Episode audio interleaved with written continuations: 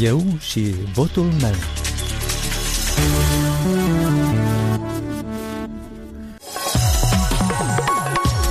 Bine v-am găsit, eu sunt Valentina Ursu și vă invit să ascultați emisiunea post-electorală la Radio Europa Liberă, unde puteți afla gândurile alegătorului și opinia expertului.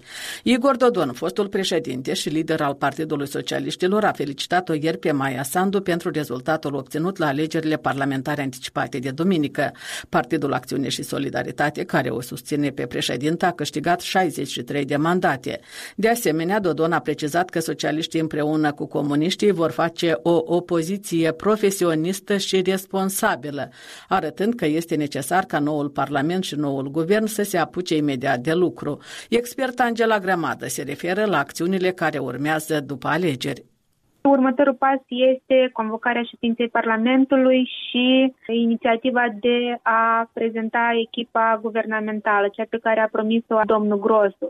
Ar fi pașii următori logici de, de urmat de către Partidul Acțiune și Solidaritate, mai ales că ei trebuie să acționeze foarte și foarte rapid în sensul îndeplinirii acelor promisiuni pe care le-au făcut nu doar în campania electorală, dar anterior campaniei electorale. Domnul Grosu asta și-a promis în cadrul unei conferințe de presă că imediat după ce vor fi validate mandatele și va fi creat un nou cabinet de miniștri, atunci priorități trebuie să rămână reformarea justiției, astfel încât judecătorii să aibă posibilitate să confiște privește averea care nu va putea fi justificată și recuperarea miliardului, a mai promis atragerea investițiilor și fondurilor europene. Sunt așteptate cele 600 milioane de euro din partea Uniunii Europene, a mai promis majorarea pensiei minime de până la 2000 de lei și ceea ce a mai promis el, diminuarea cheltuielilor în cadrul instituțiilor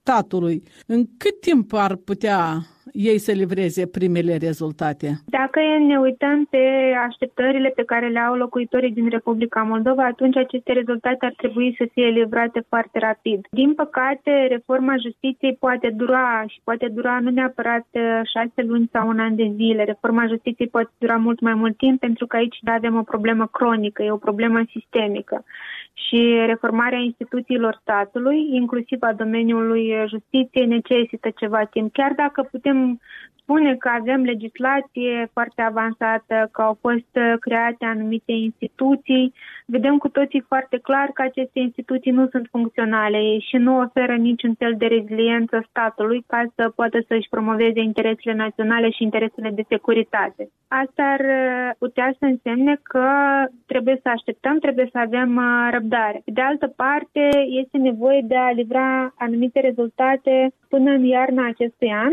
pentru că urmează o perioadă destul de complicată pentru mai mulți cetățeni care au diminuate veniturile și atunci promisiunile pe care le-au făcut cei din echipa PAS în campania electorală ar trebui să devină o realitate, chiar dacă unele dintre aceste mesaje au putut fi suspectate de un oarecare populism sau de o oarecare argumentare fără argumente, în sensul că prezentarea lor, dar fără argumente neapărat economice în spate, care să fie valide, care să permită într-adevăr ca această concentrare de promisiuni electorale să fie transformată în realitate pentru locuitorii din Republica Moldova. Vom vedea cum vor fi folosiți acei uh, bani promiși de Uniunea Europeană ca asistență pentru economia Republicii Moldova, pentru că uh, dacă aș fi în locul celor de la PAS, eu mi-aș forma un sistem foarte bun de evidență și de monitorizare a cheltuielilor, uh, nu neapărat a celor doar din bugetul statului, pentru că aici este obligatoriu acest lucru, dar aș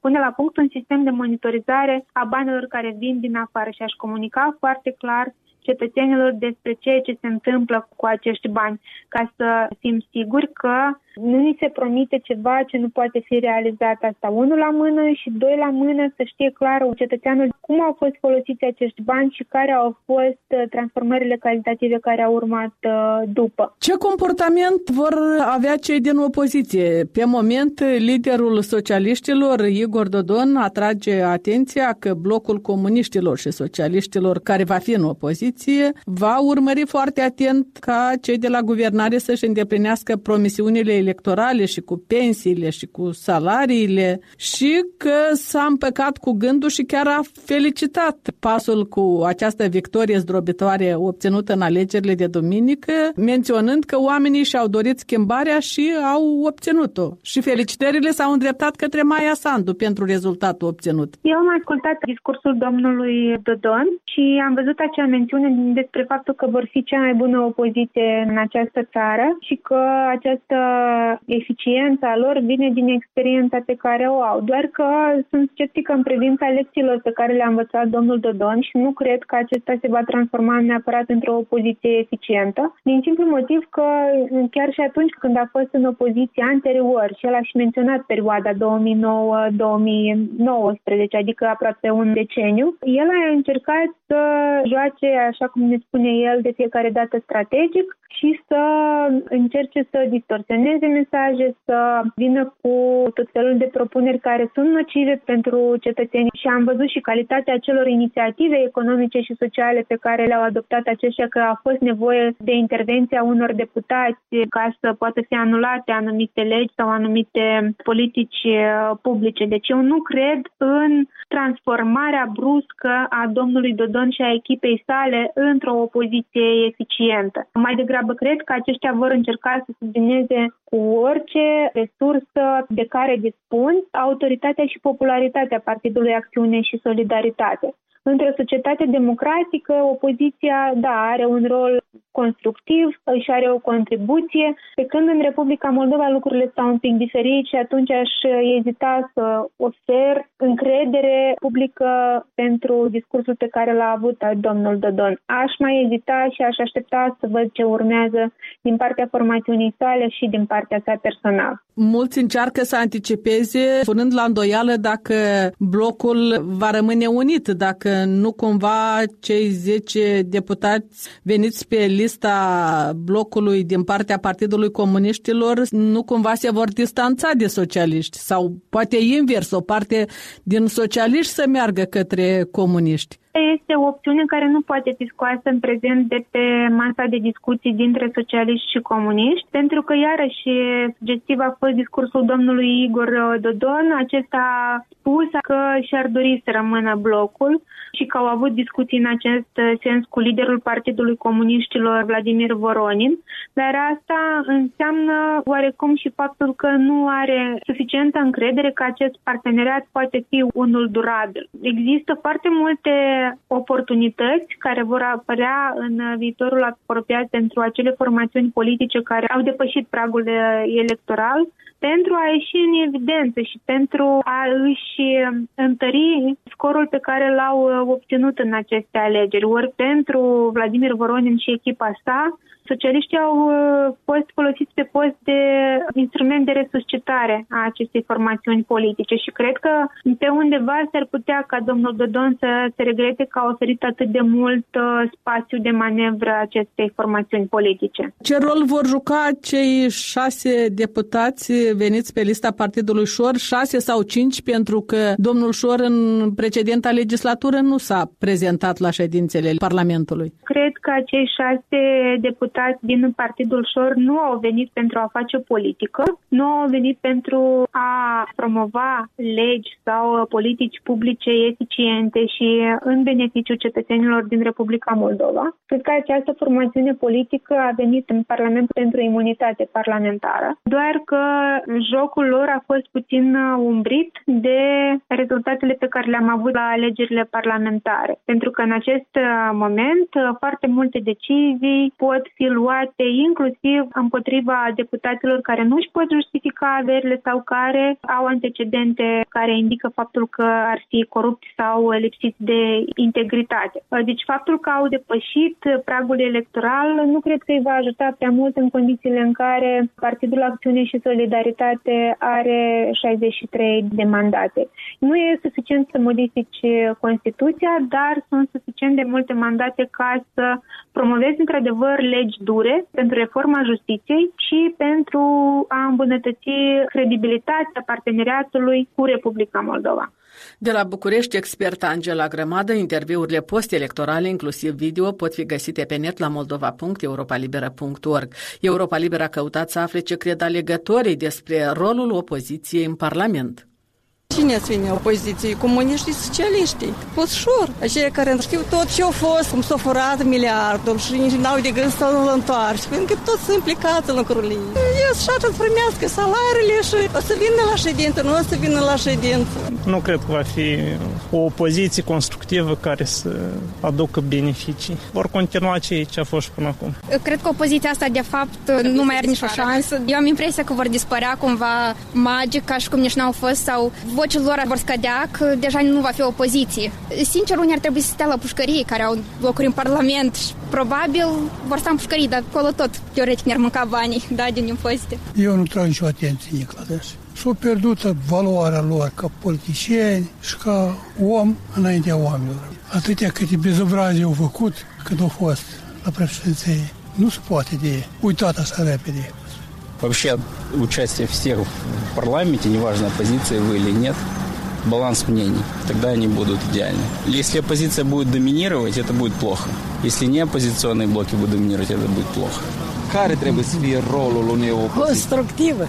Poate o să mai cântări înainte de a spune ceva. S-or da seama care e minciună, care e minciună. Cum sunt minciunesc oamenii. Păcat. Mai puțin să fure, mai aproape de popor. O să stea acolo, o să mai iasă din nou cu, cu Goleș, cu Company în fața tribunii, vânt pe că există pentru că oamenii, eu votat și pe ăștia, 38% plus. Cu Vladimir Nicolae, logic să gândești, tot e cetățenia Moldovei, nu contează că e opoziție sau nu. El îți mănâncă pâinea datorită faptul că e deputat și ales după lista partidului. Никаких скандалов, никаких кульков там и прочего, никакой дружбы с Путиным. И вообще, как бы, побольше здоровых идей, любви к миру, за разнообразие и поддерживать свой народ и искоренять коррупцию. Надеюсь, у Майя Санды это получится. Nu ar trebui să propună ceva, să implementeze ceva mai bun decât era până acum pentru a fi iarăși votată la următoarele alegeri. Colegul Sergiu Culeac a adunat voci la întâmplare pe străzile capitale și pe final minutului post-electoral cu Vasile Botnaru. Unde a dus Dodon Iapa și Voron în roata? Un vechi prieten cu care am stat alături la zeci de adunări pe vremea sovieticilor mă învățase cum să aplic fără greș un truc ce îl transformă pe oratorul grav și plicticos într-un bufon. E destul să ți-l imaginezi în izmene, ori chiar în fundul gol, și orice ar spune devine hazleu și inofensiv, iar grimasele războinice se întorc pe dos, devenind amuzante ca la circ. Vineri, când ortacii socialistului șef răcneau în fața sediului Curții Supreme de Justiție, că viitor viitoarea lor victorie în alegerile parlamentare e mai mult decât sigură și vezi matale, ei au datoria sfântă să o apere cu orice mijloace, probabil aveau în vedere să sacrifice niște curcani în fața președinției. Mi imaginam îmbrăcați în chiloți de plajă de culoare roșie aprinsă cu puchițele, cum se zice la văleni, brodate în formă de seceră încrucișată cu ciocanul, mai și purtând mai euri spălăcite de corsari sau hoți de mare, cum le se mai spune, în romanele lui Fenimore Cooper. Pe Dodon îl îmbrăcam imaginar în celebrul halat cu inscripția prezident pe spate, în care se învelise ca un boxer cu termenul expirat din melodrame hollywoodiene după pogorârea în copcă. Odată anunțat oficial recolta de voturi adunată de tandemul titanic Voronin-Dodon, nici nu mai e nevoie de trucul cu dezbrăcatul miresii. Orice scoate pe gură Bogdanel,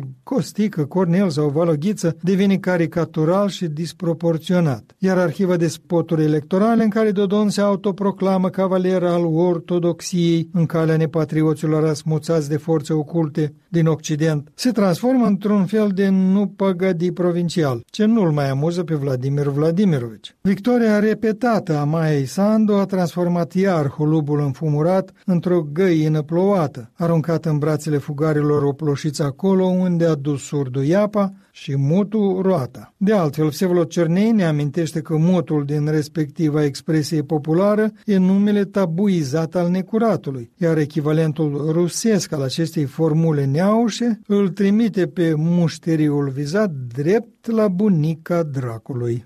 Am ajuns la final. Pe internet ne găsiți la orice oră la moldova.europalibera.org. Vă recomandăm și paginile noastre de pe rețelele sociale, Facebook, YouTube, Adnaclasnic, Instagram. Valentina Ursu vă mulțumește pentru atenție. Ne auzim și mâine la Eu și Votul meu, o emisiune post-electorală pe care o difuzăm zilnic până vineri. Aici e Radio Europa Liberă.